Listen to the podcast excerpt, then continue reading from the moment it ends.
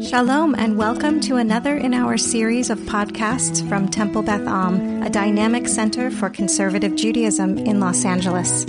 This is a recording of Rabbi Adam Kligfeld's weekly Rashi study class. Hello to anyone who might be listening to this during the, at, the, at their own time on the Temple Beth Am podcast. Uh, moving right along, uh, seventh, uh, we're deep into the seventh Aliyah. Not deep. We're the seventh Aliyah of Era. Uh, and we should be starting to think about, you know, maybe a Siyum, I don't know, around Pesach time, a little bit after. There are not that many verses left. And whenever we finish a Parsha, we have a, a celebration and we get to read Torah on the Parshas and we have some food and nash. We should start thinking about that.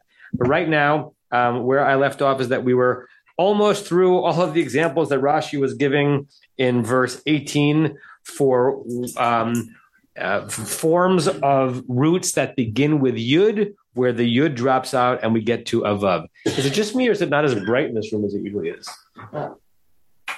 It's not as bright as it usually is. Okay. Um, so if you remind yourselves, the verse 18 was uh, Hinani mamtir ka'et machar. Behold, I'm going to bring down, rain down. The the Hifil works both in um, Hebrew and in English as both referring literally to rain and to bringing down from above.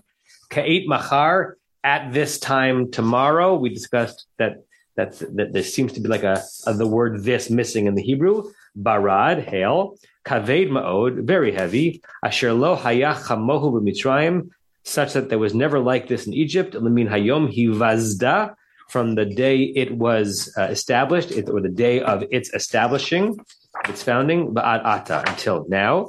Um, and Rashi was pointing out that the word um, Hivazda, you might be wondering, like, what's the root of it? Is it Vasad, Vav Samak No, it's Yasad, uh, having to do with a foundation. And he brought, he's bringing us several different um, places where that happens elsewhere in the Tanakh. And we got to the last two. So the last two are from Esther and from Mishlei. Um, so I want to bring them up on the on the screen so you can just see them in context. Okay, uh, and now uh, Elon, do your thing again. If you can get rid of the get rid of the people, yeah. get rid of those people. Um, okay, uh, this is timely. Um, we're coming up second chapter of Esther. Look at verse 22. By Yamim Hahem, on those days, Mordechai Yoshev Bashar Hamelech, Mordechai was sitting by the gates of the king. Katzaf Bigdan Vateresh, Bigdan Vateresh, Shnei Sari Sehamelech, two of the eunuchs, they kind of got up. Um, uh, from those who kind of protected the door. Vayevakshu Lishloach Yad, they it's, it's, such an interesting use of the word vayevakshu. We we normally translate it as, as to request, but it means to seek and here it means to intend. They intended to extend their hand, meaning in violence, Bamelach Achashverosh, to kill or to injure Achashverosh, Va yi va da hadavar lemordechai. The matter was known to Mordechai. The root of yivada is not vada, but yada. The first yud, the only yud of that word, is the yud that's part of the form of the verb. So you might think, ah, so it must be the last three letters of the roots. No, it's yada, but the yud turns into a vav in that form. That's how Mordechai becomes known in the palace. And then the next one, just reading the Rashi, because all he's doing is quoting the verses um, from um, Mishlei 29:19. Oops, did I not pull that one up? Let me just do it here. Sorry, I thought I had that one up. So t- t- I've never seen Mordechai transliterated the way. How was it transliterated? It's spelled like with a uh, M O R D E C H A Y. Huh, Mordechai. Um, what did I say? It was Proverbs. What's the citation? 2919. 2919. I thought I had it up. Sorry about that. Okay. Um, um, by the way, Mishlei is another book that I'd love to do a class on. Like we dip into it, but there, it, it, it's it's amazing how much life wisdom uh, is packed into each verse of Mishlei, and I've never taught a class systematically on it. So that's another thing to do in the next life.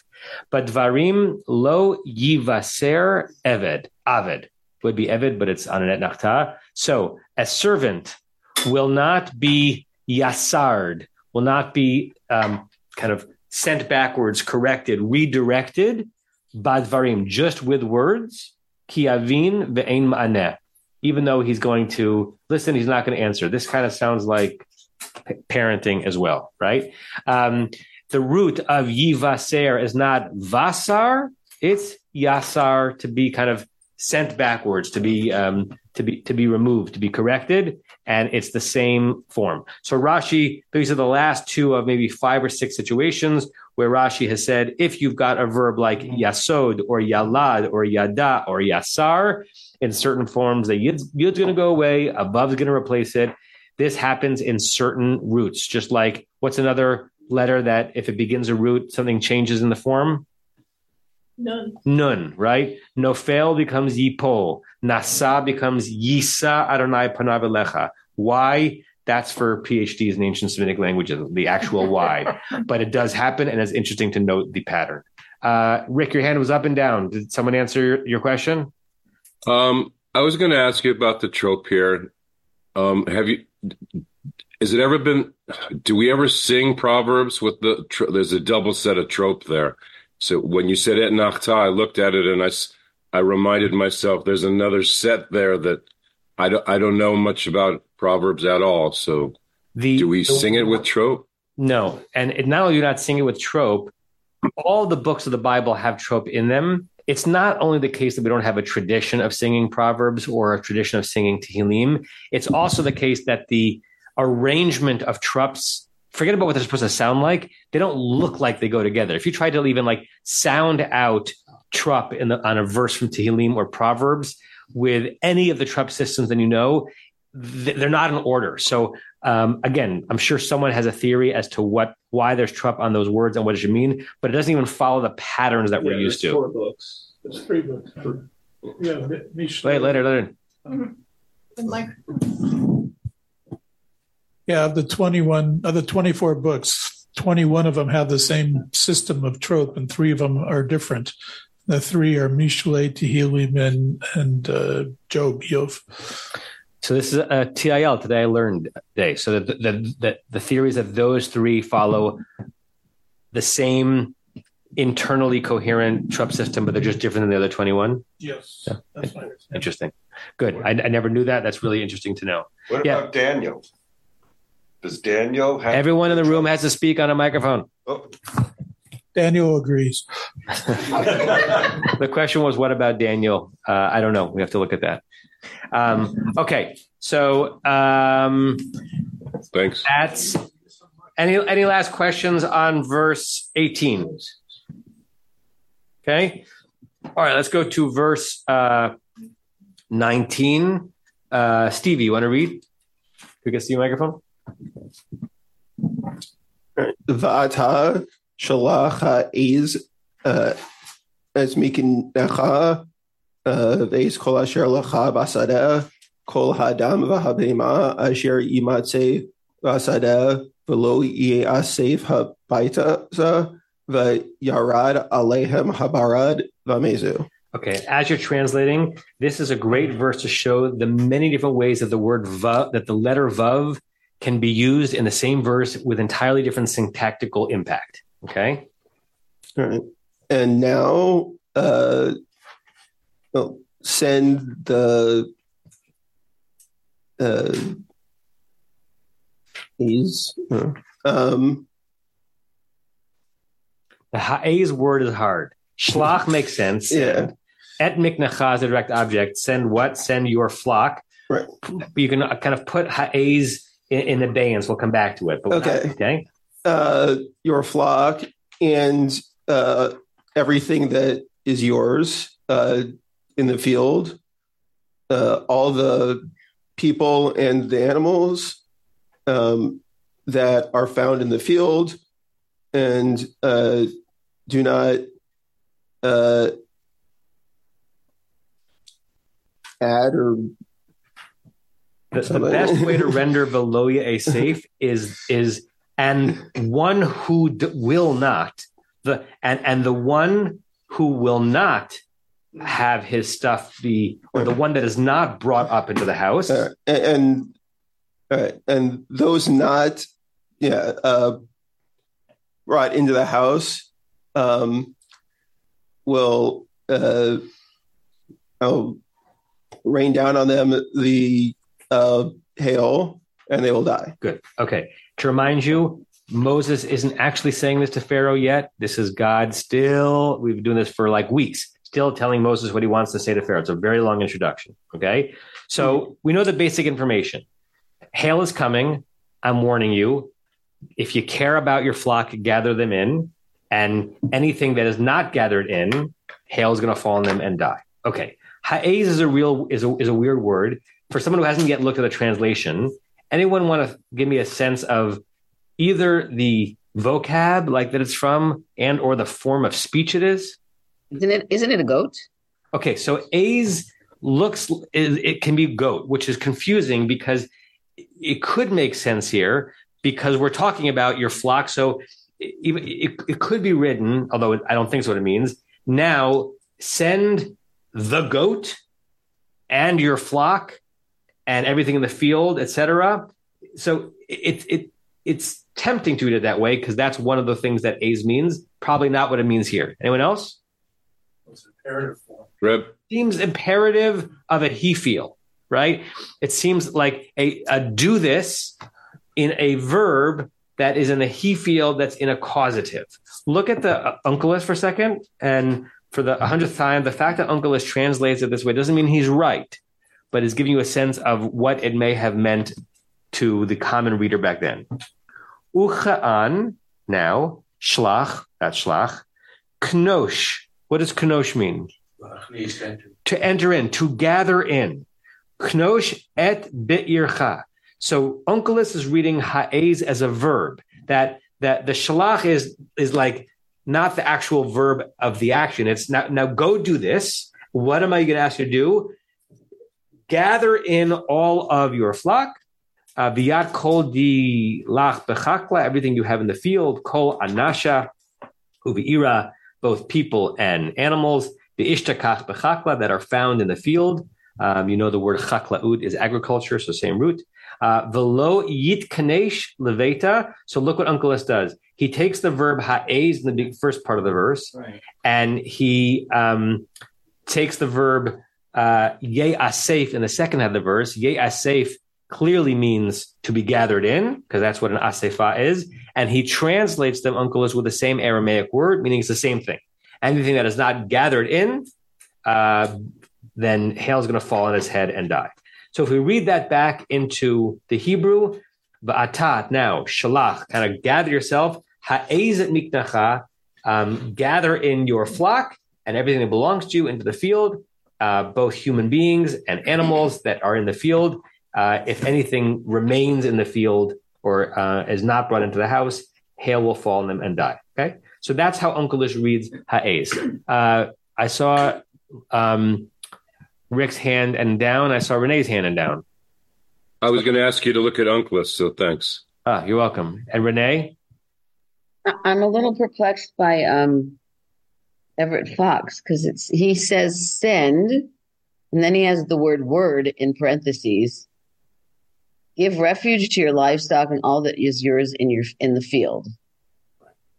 Refuge is refuge.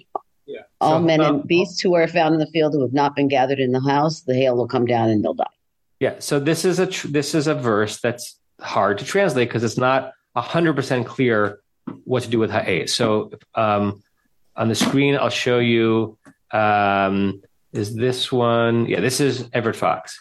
So now that's the atah, right? The the reason he puts the word in there is because he's trying to make sense of the reason why he puts the word word in there is because he's trying to make sense of what the word shlach is doing in the verse. Because the ha'ez is the action verb as to what Pharaoh is being told to do. Go gather. So the what's the shlach? So he says, send, send word, meaning go dispatch the message. Send word, that's the shlach. Give refuge, that's the ha'ez, to your livestock and to all that is yours in the field. So he's basically agreeing with Onkelos, but you'll see that not everyone um, agrees with that. So look how uh, JPS translates it. Therefore, order your livestock and everything you have in the open. JPS kind of elides it because he turns the word shlach ha'ez into one command order your livestock in. It's not clear how JPS is specifically translating ha'ez. Oh, under shelter. No, you, yeah, it continues on with the, Yeah, they just put it out of order. just change the order. Sefaria does the same way as what you just read. Faria is JPS. Like Oh, a Corin, send therefore now and gather thy cattle. So that's very similar. Uh, Metsudah, now send word. So Metsudah does the same thing as Everett Fox and gather shelter your livestock and all that you have in the field. Uh, I've got There- Silverman here. one, one Can I give you Silverman? Rick, Rick, Okay. please, one second. Um, um, Larry, are you there? And do you want to share um, Aryeh Kaplan's translation and or Yeah. Um, fir- I got alter first, if you don't mind. yeah? alter is, look, I'm about to raise. I'm sorry. Um, We're, you're sorry, but you should be sorry because we we can't hear a word you're saying. We're just distracted by the beautiful face underneath your face. you, you can't hear me? We're just distracted by the beautiful Oh, wait, wait. cherub that is connected to your bosom. Izzy. Well, well, that's that. This is Izzy. We'll we'll see if it we'll see if it takes in 13 years or so. Um, and now send and now comma send comma gather in your livestock and everything you have in the field. Should I continue the second half? That's Alter. Yeah, but that's turns the it in first kind of into a gerund, gather gathering. Okay, yeah. And Aryeh Kaplan says, find it for me. Now send word and make arrangements to shelter your livestock and everything else you have in the field. As he's reading, it's so sweet. Like you put that book in front of, and they're just like, hmm, I don't know. I, I wasn't expecting Aryeh Kaplan to say that. Um, okay, good. Yes. Now, uh, Rick, share with us Silberman. Is Silberman? Yeah, it's totally different. Um, uh, Silverman, send therefore now and use thy power over thy cattle. So uh, they're they're they he they're taking A's as a strength, like O's, As like O's. power. Correct, right? O's, exactly right. This is not an easy verb to trans word phrase to translate, which is why Rashi is interesting because Rashi is going to weigh in on which root to use. Okay, Uncle it says "kane- kanos, bring in, and Silverman, and Silverman who usually translates translates al pi Rashi says no, it's from the root O's, which you can also imagine like you use your as to take in all the livestock from the field. Okay, so Rick, were you going to say something else? Oh no. Okay, let's read the Rashi. Um, oh yes, Elon. Oh, you were first to the microphone today. Uh, this is not on the translation. It's just uh, one thing that strikes me about this um, this verse in juxtaposition to verse 16 is uh, in 16 where you have the notion of God as kind of vengeful mafia don. Here you actually have God as the merciful God that that we it's easy to love and respect, right? God saying, "Hey guys, heads up, there's going to be a massive hail, and you should bring uh, all your uh, people and all your livestock inside so that they get don't get harmed. It's still going to happen. It's kind of like the Israelis going into Gaza and saying, "Hey, we're coming in. Heads up." You know, do the right thing to protect yourselves, right? So I really like it. Makes me feel better as compared to to 16. I'm so glad you mentioned that because that's it's almost like not mentioning it, and I've forgotten to is ikar chaser min hasefer that the main point of the verse we're not discussing. This is the first time where God is not only saying a plague is coming, but telegraphing how to mitigate the impacts of the plague. Right, as if to say, I'm not sending you hail to kill your livestock. I'm sending you hail to annoy you and to pressure you, but you know, save save your livestock. I don't I don't want your cattle to die. I don't even want your people to die. I'm so glad you mentioned that, uh, Larry, and then we'll go to uh, the Rashi with Stevie. I wanted to make exactly that point that it was the first time that God basically has said to people, said said to Moses to tell the Egyptians, Pharaoh and the Egyptians, how to avoid get, being harmed. Yeah, yeah, good. Um, okay, let's read the Rashi, and the first thing Rashi is going to say is you'll see we already discussed. Uh, is katargumo shalach kenosh. Okay. So, So like the translation, send, gather. Right. Uh, it- it- you know, reader, if you're wondering what the root of ha'ez is, he says, Uncle has got it. It means to collect, to bring in. And now he's going to, you, you, you already know Rashi's method. Now what, what, what Rashi's going to do, bring you other places in Tanakh where that root, right, means to bring in. So this is going to be me sharing the screen again. So, um, v'chein, V'chein yoshvei ha'gabim ha'izu. Uh, okay. So Isaiah. Isaiah chapter 10, verse 31. So this is a series of prophecies about uh, inhabitants of the northern kingdom who are going to be uh, dec- decimated by the Assyrians, uh, right when the northern kingdom essentially disappeared. And it's very kind of terse language. Nadada Madmena. I don't know uh, where Madmena was in the northern kingdom, but but they're going to wander, like they're going to be removed. Yoshvei Hagevim, the people who live in the place called Hagevim, Hey Izu doesn't mean in the context that they're going to strengthen themselves. I mean they're going to get the hell out of the way when Sancherib comes down to uh, to come c- conquer the northern kingdom. So Hey Izu here, which you could you could read from the root O's. Rashi says no, it means flee. Same thing, or flee meaning gather yourselves to get out of the of danger. Leonard. So what's the root there? Ah, what's the root? Okay, so look at the screen. Uh, ooze. Okay, so if you look at the screen, um, BDB, it means to take or seek refuge. Uh, I don't know any Arabic, but apparently it's it's similar to wa'adda, that the Dalet and the Zayin are interchangeable. To take refuge, seek protection, um, and we know this Ad- Adonai Uzi Uma Uzi, right? That's the opening lines of Parsh uh, Haftarah, either Balotcha or Bechukotai. Adonai Uzi, Uma Uzi. God is my Oz, my strength. Uma Uzi, my refuge. Those are different ideas. Are they early, early, early related to each other? Possibly, but they're understood biblically mean two meanings a source of strength and the place where I'm protected. I think it's, it's but it might be Bechukotai. Okay. Um, that's the root. Okay uh, keep going. Uh, Stevie, which is just quoting the next, um, the next verse. Ha'izu b'nei bin- uh, b'nei B'nai Binyamin. Okay, so look at the look at the screen. First verse of the sixth chapter of Jeremiah. Ha'izu b'nei Binyamin mikerav Yushalayim. It does not mean gird yourself, strengthen yourself, but gather yourselves away from here, children of Benjamin, mikerav Yushalayim. Leave Jerusalem, ubitkoa tiku shofar. Bl- blow the shofar in Tekoa. Tekoa still exists. It's kind of southeast of Jerusalem. The Al Beit HaKerem, and, and this it's now in modern neighborhood in Jerusalem. Beit HaKerem. Se'u mas eight. Send up a signal. Uh, mitzafon v'shever gadol, because a great disaster is coming up. So the ha'izu here has to do with taking refuge. So Rashi gives two verses to kind of prove his point.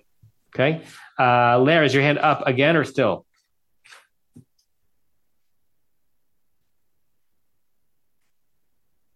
I just wanted to mention that the verse from Isaiah happens to be the verse before a haftorah we read on the eighth day of, of Pesach. I don't Uh-huh. understand why I don't understand why it's not included. I haven't looked it up, but we don't read it as a half as a part of a haftorah, but it's just before. Interesting. Okay. Uh, I had not re- recognized that. So, so it's another today I learned. Uh, Joanna and then Renee.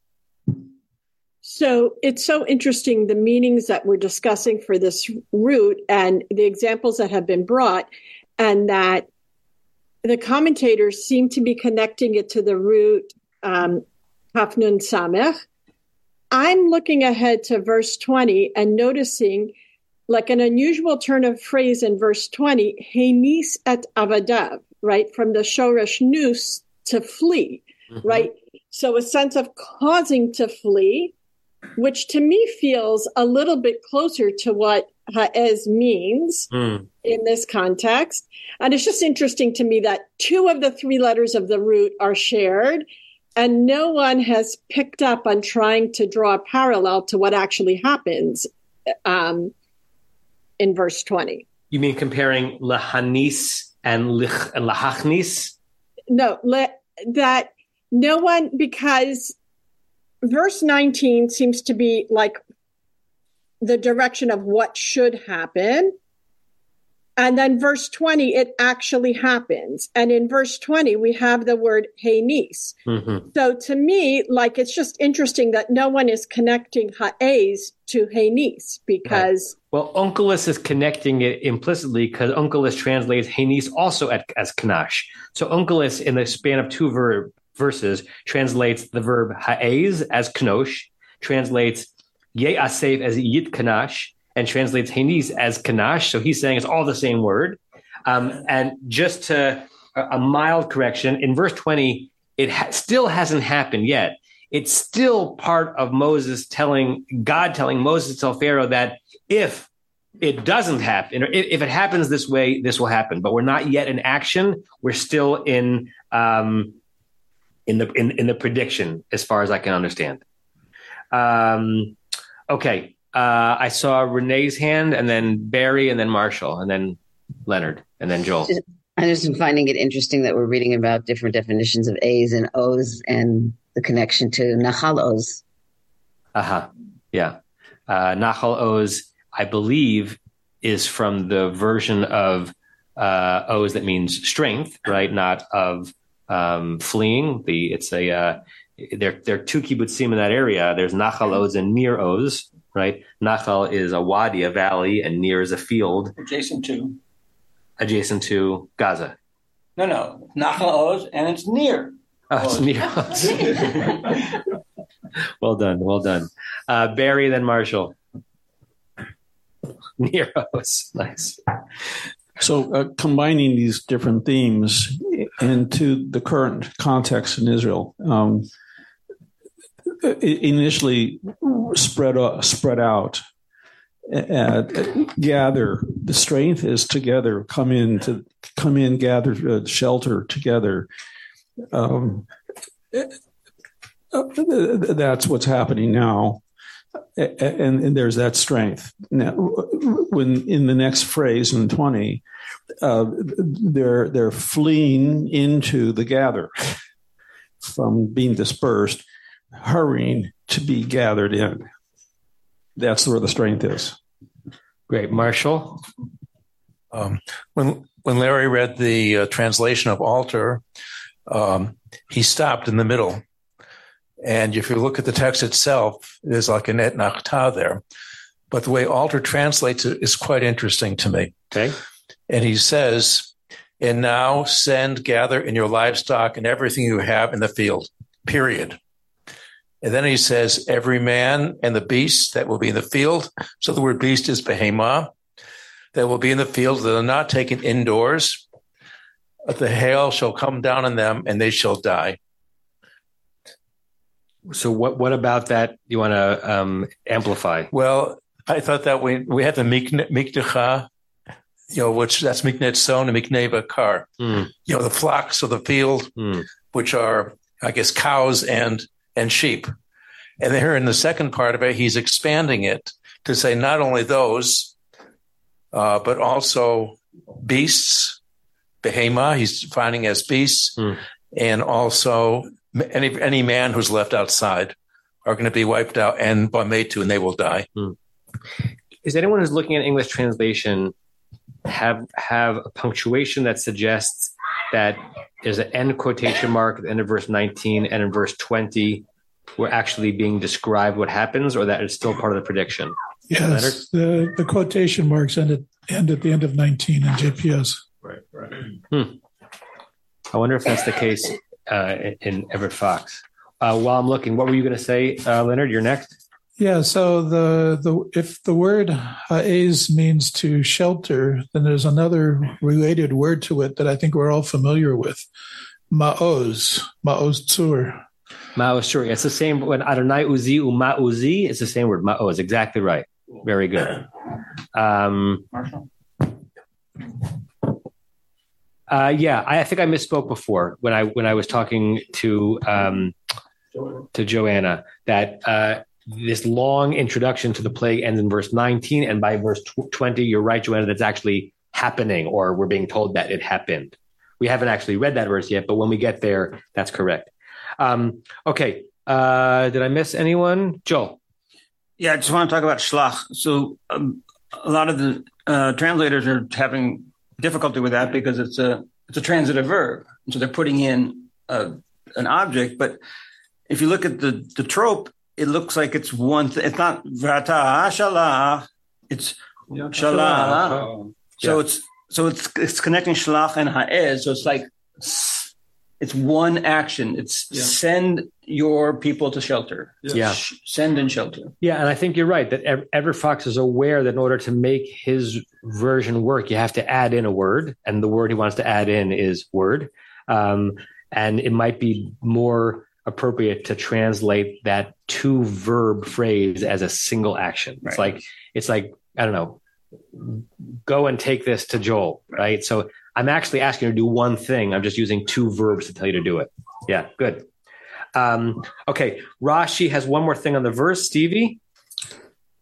Uh, v'lo v'lo Yosef habayta lashon uh, hachnesa. Okay, so it could more more Onkelos, more Onkelos, but but he, there's something subtle going on here.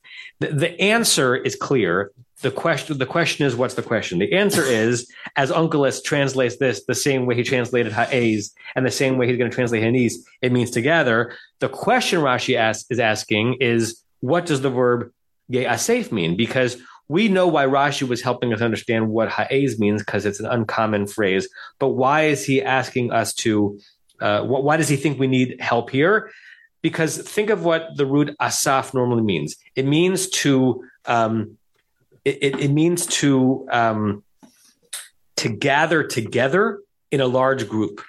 That's not what's being described here. What's being described here is take each of your individual flocks and actually spread. They're, they're already gathered in the field. They, you're actually being asked to spread them out and bring them into individual places of refuge, which is in some ways the opposite of Heya Safe. So Rashi says, I know you think that Asaf normally means to um, come together. One of the super commentaries says normally Heya Safe is lekabtsam yachad, kibbutz, to bring them all into one place. But here, that's not what's happening. It's actually hachnasa, bring them into individual places. And one of the super commentaries gives another biblical, like kind of does the work that um, Rashi normally does, but doesn't do explicitly here. And it's Deuteronomy chapter 22 2. I want to put onto the screen. Where are you? Okay. Okay. So um, we're in Parshat Kitetse, and we're talking about uh, different obligations you have. So you're starting in verse one. Lo tired shor achicha o nidachim b'hitalam mehem. If you see the ox or the um, or the goat uh, or sheep of, of one of your brethren, and they're wandering, uh, do not turn away from them. Hashev tishivim lachicha, you have to return them. This is the basic obligation of hashavat aveda. You must return a lost object. It's not just a nice thing to do; it's a mitzvah. V'im lo karov achicha elecha. If your brother is not near to you, velo yidato, and you don't know him, va'asafto el toch betecha. That does not mean make a gathering of many of the animals. It's not an asefa like you have a camp before shacharit, right? It's put that one animal that you found into your house, hold him, give him refuge until you can find his owner. So Rashi is saying it's a similar idea, but it's not the same idea. And asaf can mean everybody gather together, and asaf to mean you go gather yourself into that spot and take refuge. It's the second one that it means here. We may not have needed Rashi to say that, but Rashi thought we did. Barry. No, I'm, I'm just. Ah, okay. I agree with Rashi. Uh, Rick, Larry, and then uh, Stevie.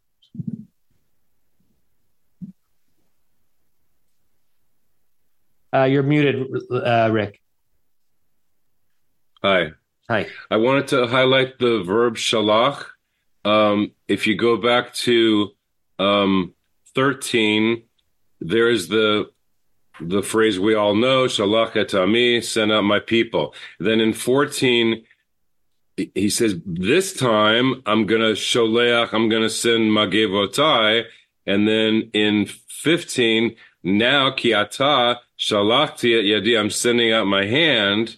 And I think that's all of them. And then here to 19, um, the messages for a Pharaoh to send. So it's, it's the repetition of shalach. There, there must be something going on there.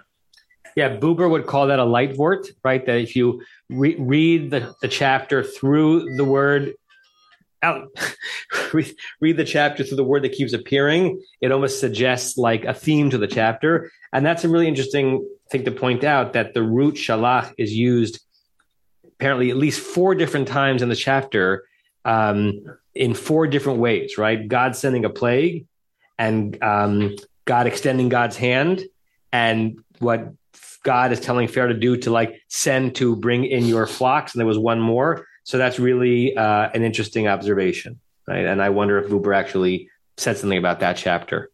Uh, Larry, then Barry, and then Marshall. Oh, sorry, and then Rick, and then Stevie. Stevie's in there too. I want to go back to the issue that Elon raised and then you expressed as being this is the first time that that God is warning the is, is showing the people a way to mitigate the disaster. And I'm struck by the fact that it seems to me, not only is it the first time, but what God's telling Moses to tell Pharaoh is this is an existential threat. This is an existential event. I'm going to show you how to avoid it. Mm. But if you and your beasts are outside, all of Egyptian society, civilization will be destroyed. I don't think that any of the previous seven, seven. This is uh, this is seven, I think. Six. Any of the previous six um, plagues, makot, were um, existential threats. They were annoyances, inconveniences, etc. And so, so are the next two. I think, unless you want to consider the um, arba, the locust, as being existential because it could destroy, create famine, and it could destroy society. Choshek, I'm not so sure about, but clearly, Makat, um, the the, uh, the slaying of the firstborn, in a sense, would would be. And I'm just I want to read just a little bit of what of what Alter says, how we should take this. Um, he says perhaps all of the report. Oh, first of all, he's puzzled because the beasts were supposed to have been totally destroyed in uh, in verse six. He said, "Right, we you may have missed that class. We dealt with that. How Rashi says sometimes kol means rove, sometimes all means most. But right. Yes. But so what what Alter says is perhaps all the reports of general destruction are meant to be taken as hyperbole. Hmm. In any case, it seems unwise to look for absolute logical consistency in this narrative. And I think he's talking about the entirety of the Eser Makot, um, which is chiefly focused on conveying a sense of grand cumulative catastrophe. Yeah. What, Larry, what is it in this verse that makes you think that this is being described as more existentially catastrophic than the others? Is it that God is saying, if you don't do it this way, it will be existentially catastrophic, but I'm showing you how to make it just a terrible annoyance. Is that is that what you're reading into? Right. He's he's saying I can destroy you all. Mm. If you don't go inside, I'm going to tell you to go inside, but I could destroy you all. I could take all of your lives, of all of your animals, and of all of the yeah. human beings. Got it. And and the fact that I'm just showing you this power right now means that I could use it in the future. Got it. I understand that better now. That's it's that's helpful and it's evocative of what we talked about in terms of why does the narrative have God tell Moses to tell Pharaoh that Pharaoh has some power for when a plague is going to end? Isn't it more powerful to just impose the beginning and the end of a plague upon him? And we talked about how if if I let you know that you can tell me when you want something removed and I remove it right then, then it actually shows that I'm powerful, not you, and I'm toying with you, right? So I'm giving you the plague and I'm giving you the remediation of the plague that that reinforces how much power I have and you lack. And if I could just make one not quite explicitly political comment about it, this is a question of deterrence. Yeah. God is, in a sense, trying to motivate Egypt and the Pharaoh. I can do this to you, so Yeah. let my people go. But he doesn't. In the same way, the deterrence only works if the other side not only is credibly believes that you will do it, but the other side actually wants to avoid the catastrophe that you want. When the other side welcomes the catastrophe that you're threatening, that threat or that action is absolutely worthless. Please don't make me make this existentially catastrophic. Other side says, ha- bring bring it on, right? And by the tenth plague, God does not give the Egyptians the remediation, just the plague itself. That that's a really uh, a helpful comment. Thank you, Larry. I forgot the order, but so go, Stevie. A lot of people want to talk, and then we'll Yeah. go around. So uh, I have a somewhat different take on this, which is I remember there was an article maybe 10 years ago or so that got some publicity that was about various corporations that had publicly denied climate change or whose CEOs were adamantly denying climate change as a, as a real phenomenon that nevertheless had taken various economic steps to prepare for it right? That were you know changing that were investing in technologies to to that whatever would or or you know uh uh anticipating that this was actually happening. So I, it seems here it's like like yeah you can oppose god all you want but when i give you an opportunity Yeah. to protect your assets you're going to take it Hedge your bets. right like you are you are you know you might put on a good show but as soon as soon as i you know offer you know offer this to you you're you're you're you're not actually gonna uh you know hold fast and endure you're going to uh to admit that this is you know that this is a power that you can't stop But if, you- Um, if you looked into Pharaoh's stock portfolio, he would have diversified into assets that didn't rely on God not existing. exactly um yeah and uh the other thing i was going to say is um yeah safe is right also used commonly as yeah safe el amav when someone dies Yeah. that their bones are gathered up um and here yeah safe as being you know brought to protection as opposed to being brought to death you know brought after death uh i, think it's evocative but It's evocative and it's a perfect linguistic association because Yasef El Amav means to be gathered in for eternal refuge, like and not in a psychospiritual way, in a literal way. In fact, this is so timely. On the trip to Israel we had last uh, week, um, our tour guide for the trip was David Karen, who was my uh, the director of Nativ when I was on it, who now in his like retirement is going back to his roots, which is just just to be a tour guide, and he's an exceptional tour guide because he's such a tremendous historian. And whenever I go to Israel with David, I see things I've never seen before. So we to, went to a place I've been near it a hundred times. I'd never been there. If you can picture the ta- the Tachana Rishna, the, the what, what they turned the old train station into at the bottom, at the edge of Emek Refaim and King George Street, if you know the area. Um, and then there's like a little ramp, a road that goes downhill. You pass the Begin Center on the right, and eventually you get to the the, the bridge that takes you to the Cinematheque. Right above the Begin Center, there's a little mini architect, um, not architectural. What's the word when you're excavating? Thank you. Archaeological uh, site. And in that site, they found um, hewn into the stone, the natural limestone of Jerusalem, not Second Temple, First Temple burial plots. And they were designed in such a way that it's clear there was a place for the body to be placed when it died. And then each one had like a little niche attached to it, such that when the, the, the decomposition had taken place and it was just bones, it could be Ye Asef El Amav. The, the bones would be gathered up and put in that niche where all the other bones of family members. And in the niche, they found bones of several different people to suggest that they were eventually all put in there once they were just bones. So that is exactly this use of Lehea Asef. It's not to gather everyone together, but to take this one and put it in a place of small refuge. Same exact idea.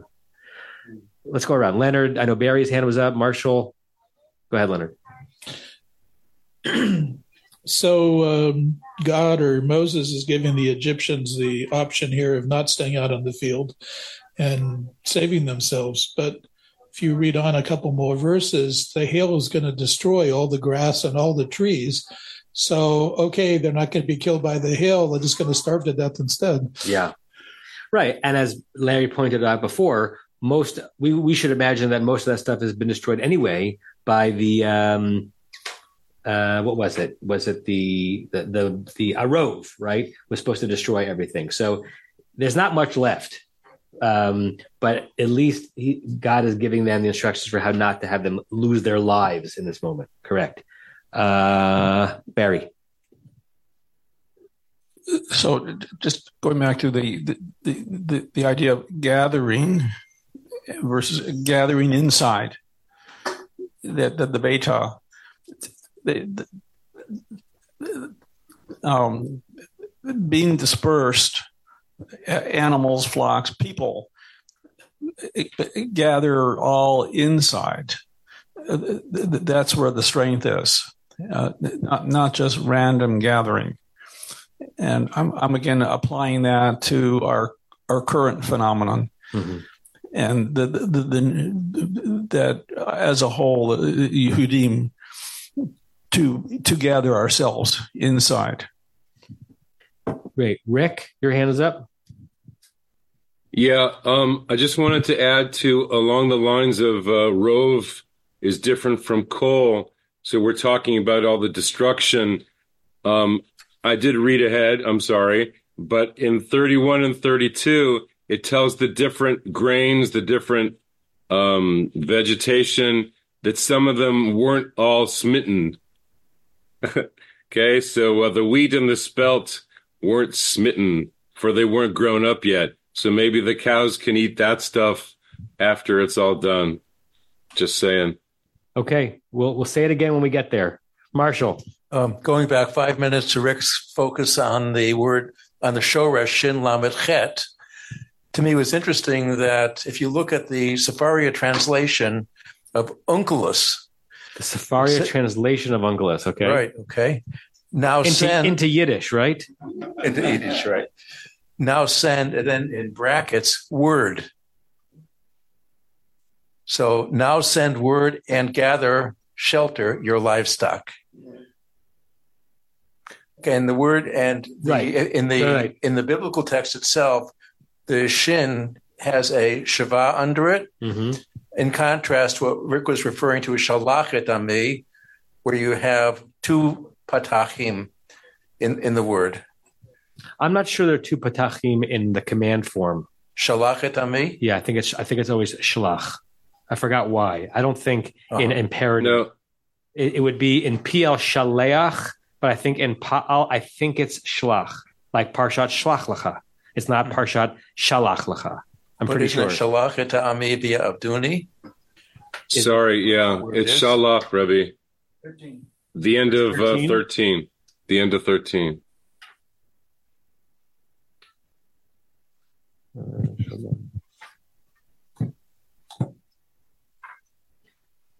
That's interesting. So I wonder what the shva under shalach means because it's not turning it into Piel. That would be shaleach.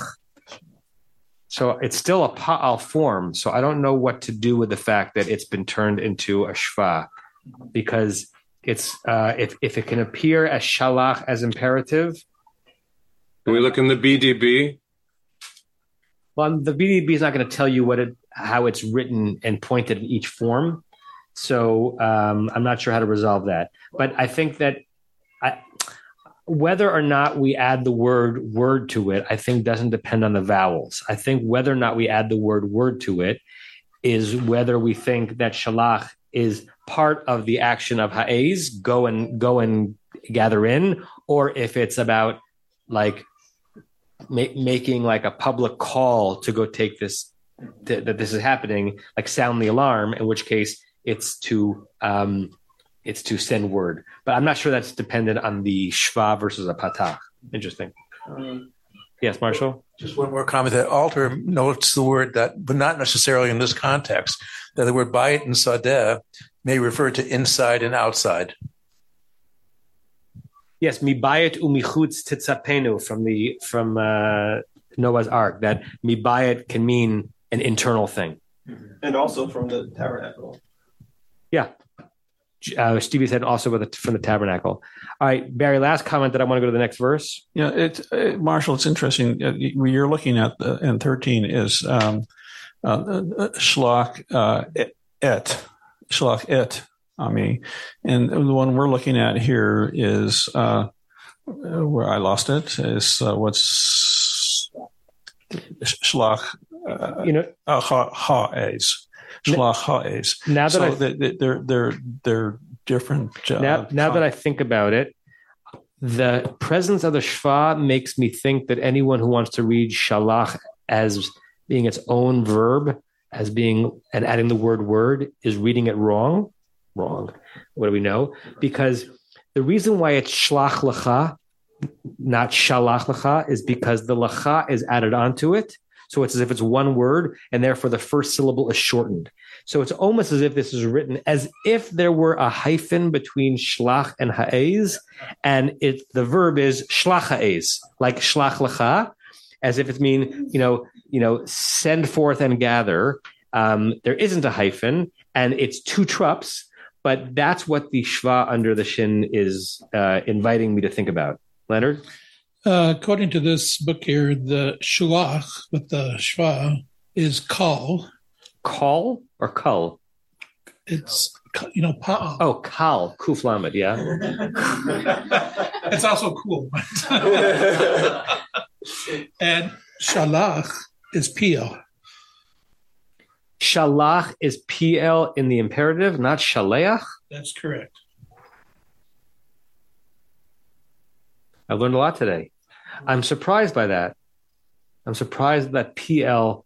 I mean, certainly in modern Hebrew, I think it would be shaleach as the as the as the imperative of the Piel form. But but I I, I trust that. I trust that. And the other thing that I found interesting is that this is one of the very rare verbs that actually appears on all seven binyanim. Oh yes. Um, all right. Now, since you got went there, let's just see what um, BDB says about this. Um, okay. Well, I'll share the screen. So, shalach send. Um, go away.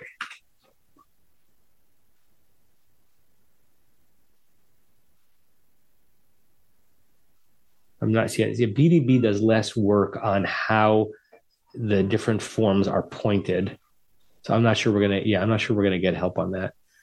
Okay, interesting. Okay, uh, if that if what you said is correct, then the previous thing that I said holds less water, um, because that would mean that it's always imperative of shalach pa'al with a shva underneath the shin.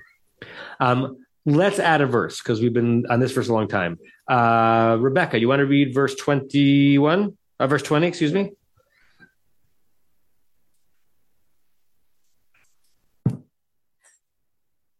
Hayare et Dvar Adonai me avde paro Hanis et avadav ve'et miknehu el habatim. He feared the word of God. Try it as the one who. The one who. Okay. The one who feared the word of God from the servants of Pharaoh.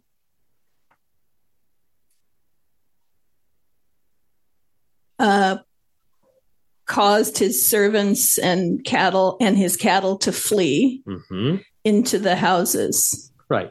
So it's interesting the phrasing. So in addition to the content of the verse, that with the, the warning given in verse 19 was heeded by some, it's introducing a category of normal Egyptians who had Yirat Adonai, right?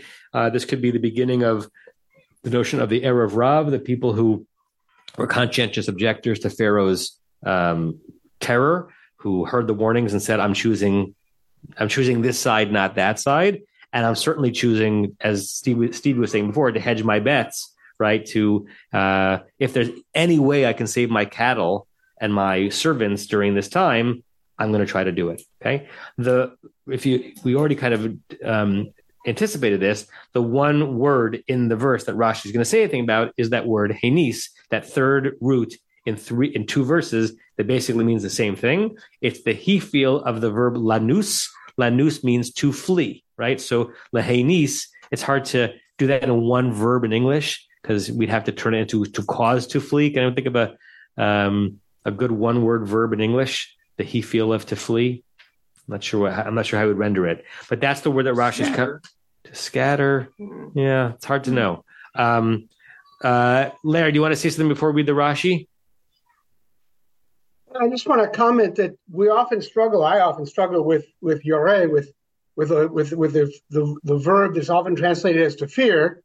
You're supposed to fear God, and what we we often fudge and say what means to revere, not actually to be fearful, to be to be pachad. But in this case, it actually works both ways. Nice. So we can either interpret this to be those Egyptians who actually accepted Adonai as Yeah. being the all powerful God and revered him, did what Moses told him to, to told the Pharaoh to do, or we can say those who simply were afraid of him as Yeah. being another superior power, divine being. So it works in both senses. Very good. Yeah. And Everett That- Fox also uses it as awe. Yeah, particularly with um, at being multi-purpose of direct object and with, right? The the simplest way is Hayare et Divarnai, the one who had awe for the word of God, meaning a believer. But it, but you could also it's tempting to read Hayare, the one who was afraid at Devar Adonai. With, with, with this recent uh, pronouncement of God, they were actually afraid that they didn't do this, that they weren't going to, that they were going to have a worse fate. Yeah. Uh, Stevie and then Barry. Just the word devar makes me think that it's more likely fear than like reverence or something because it's not like the object of the fear isn't God, it's God's word. Yeah. Like Yeah. And uh, tr- Onkelos translates Dvar as Pitgama, literally the thing that was said, right? So suggesting fear regarding the content of what God had said. Yeah, Barry. So, uh, uh, uh, uh, uh, the previous was to to, to gather. Uh, so here is not to flee, but I, I, I use the word swoop. They, they all swooped in. Who swooped in? Animals and people. Yeah, it's a it's a causative verb, so it's someone doing something to someone else. So it's to so maybe the the one who had fear of God kind of sweep together all of their Sw- sweeping, swooping. Yeah, yeah. So look at uh, let's finish with the Rashi. Uh, Rebecca. Henis hivriach. Okay, so the first thing he does, he trans he he uh, translates it from a word that he thinks is going to be more complicated to a word less complicated. Hivriach is the Hifil of the root barach. What does barach mean? To flee. So to cause to flee. That's already the language we were using in English. And then he gives us, as Rashi always does, a verse to compare it to. Lashon. I don't have that.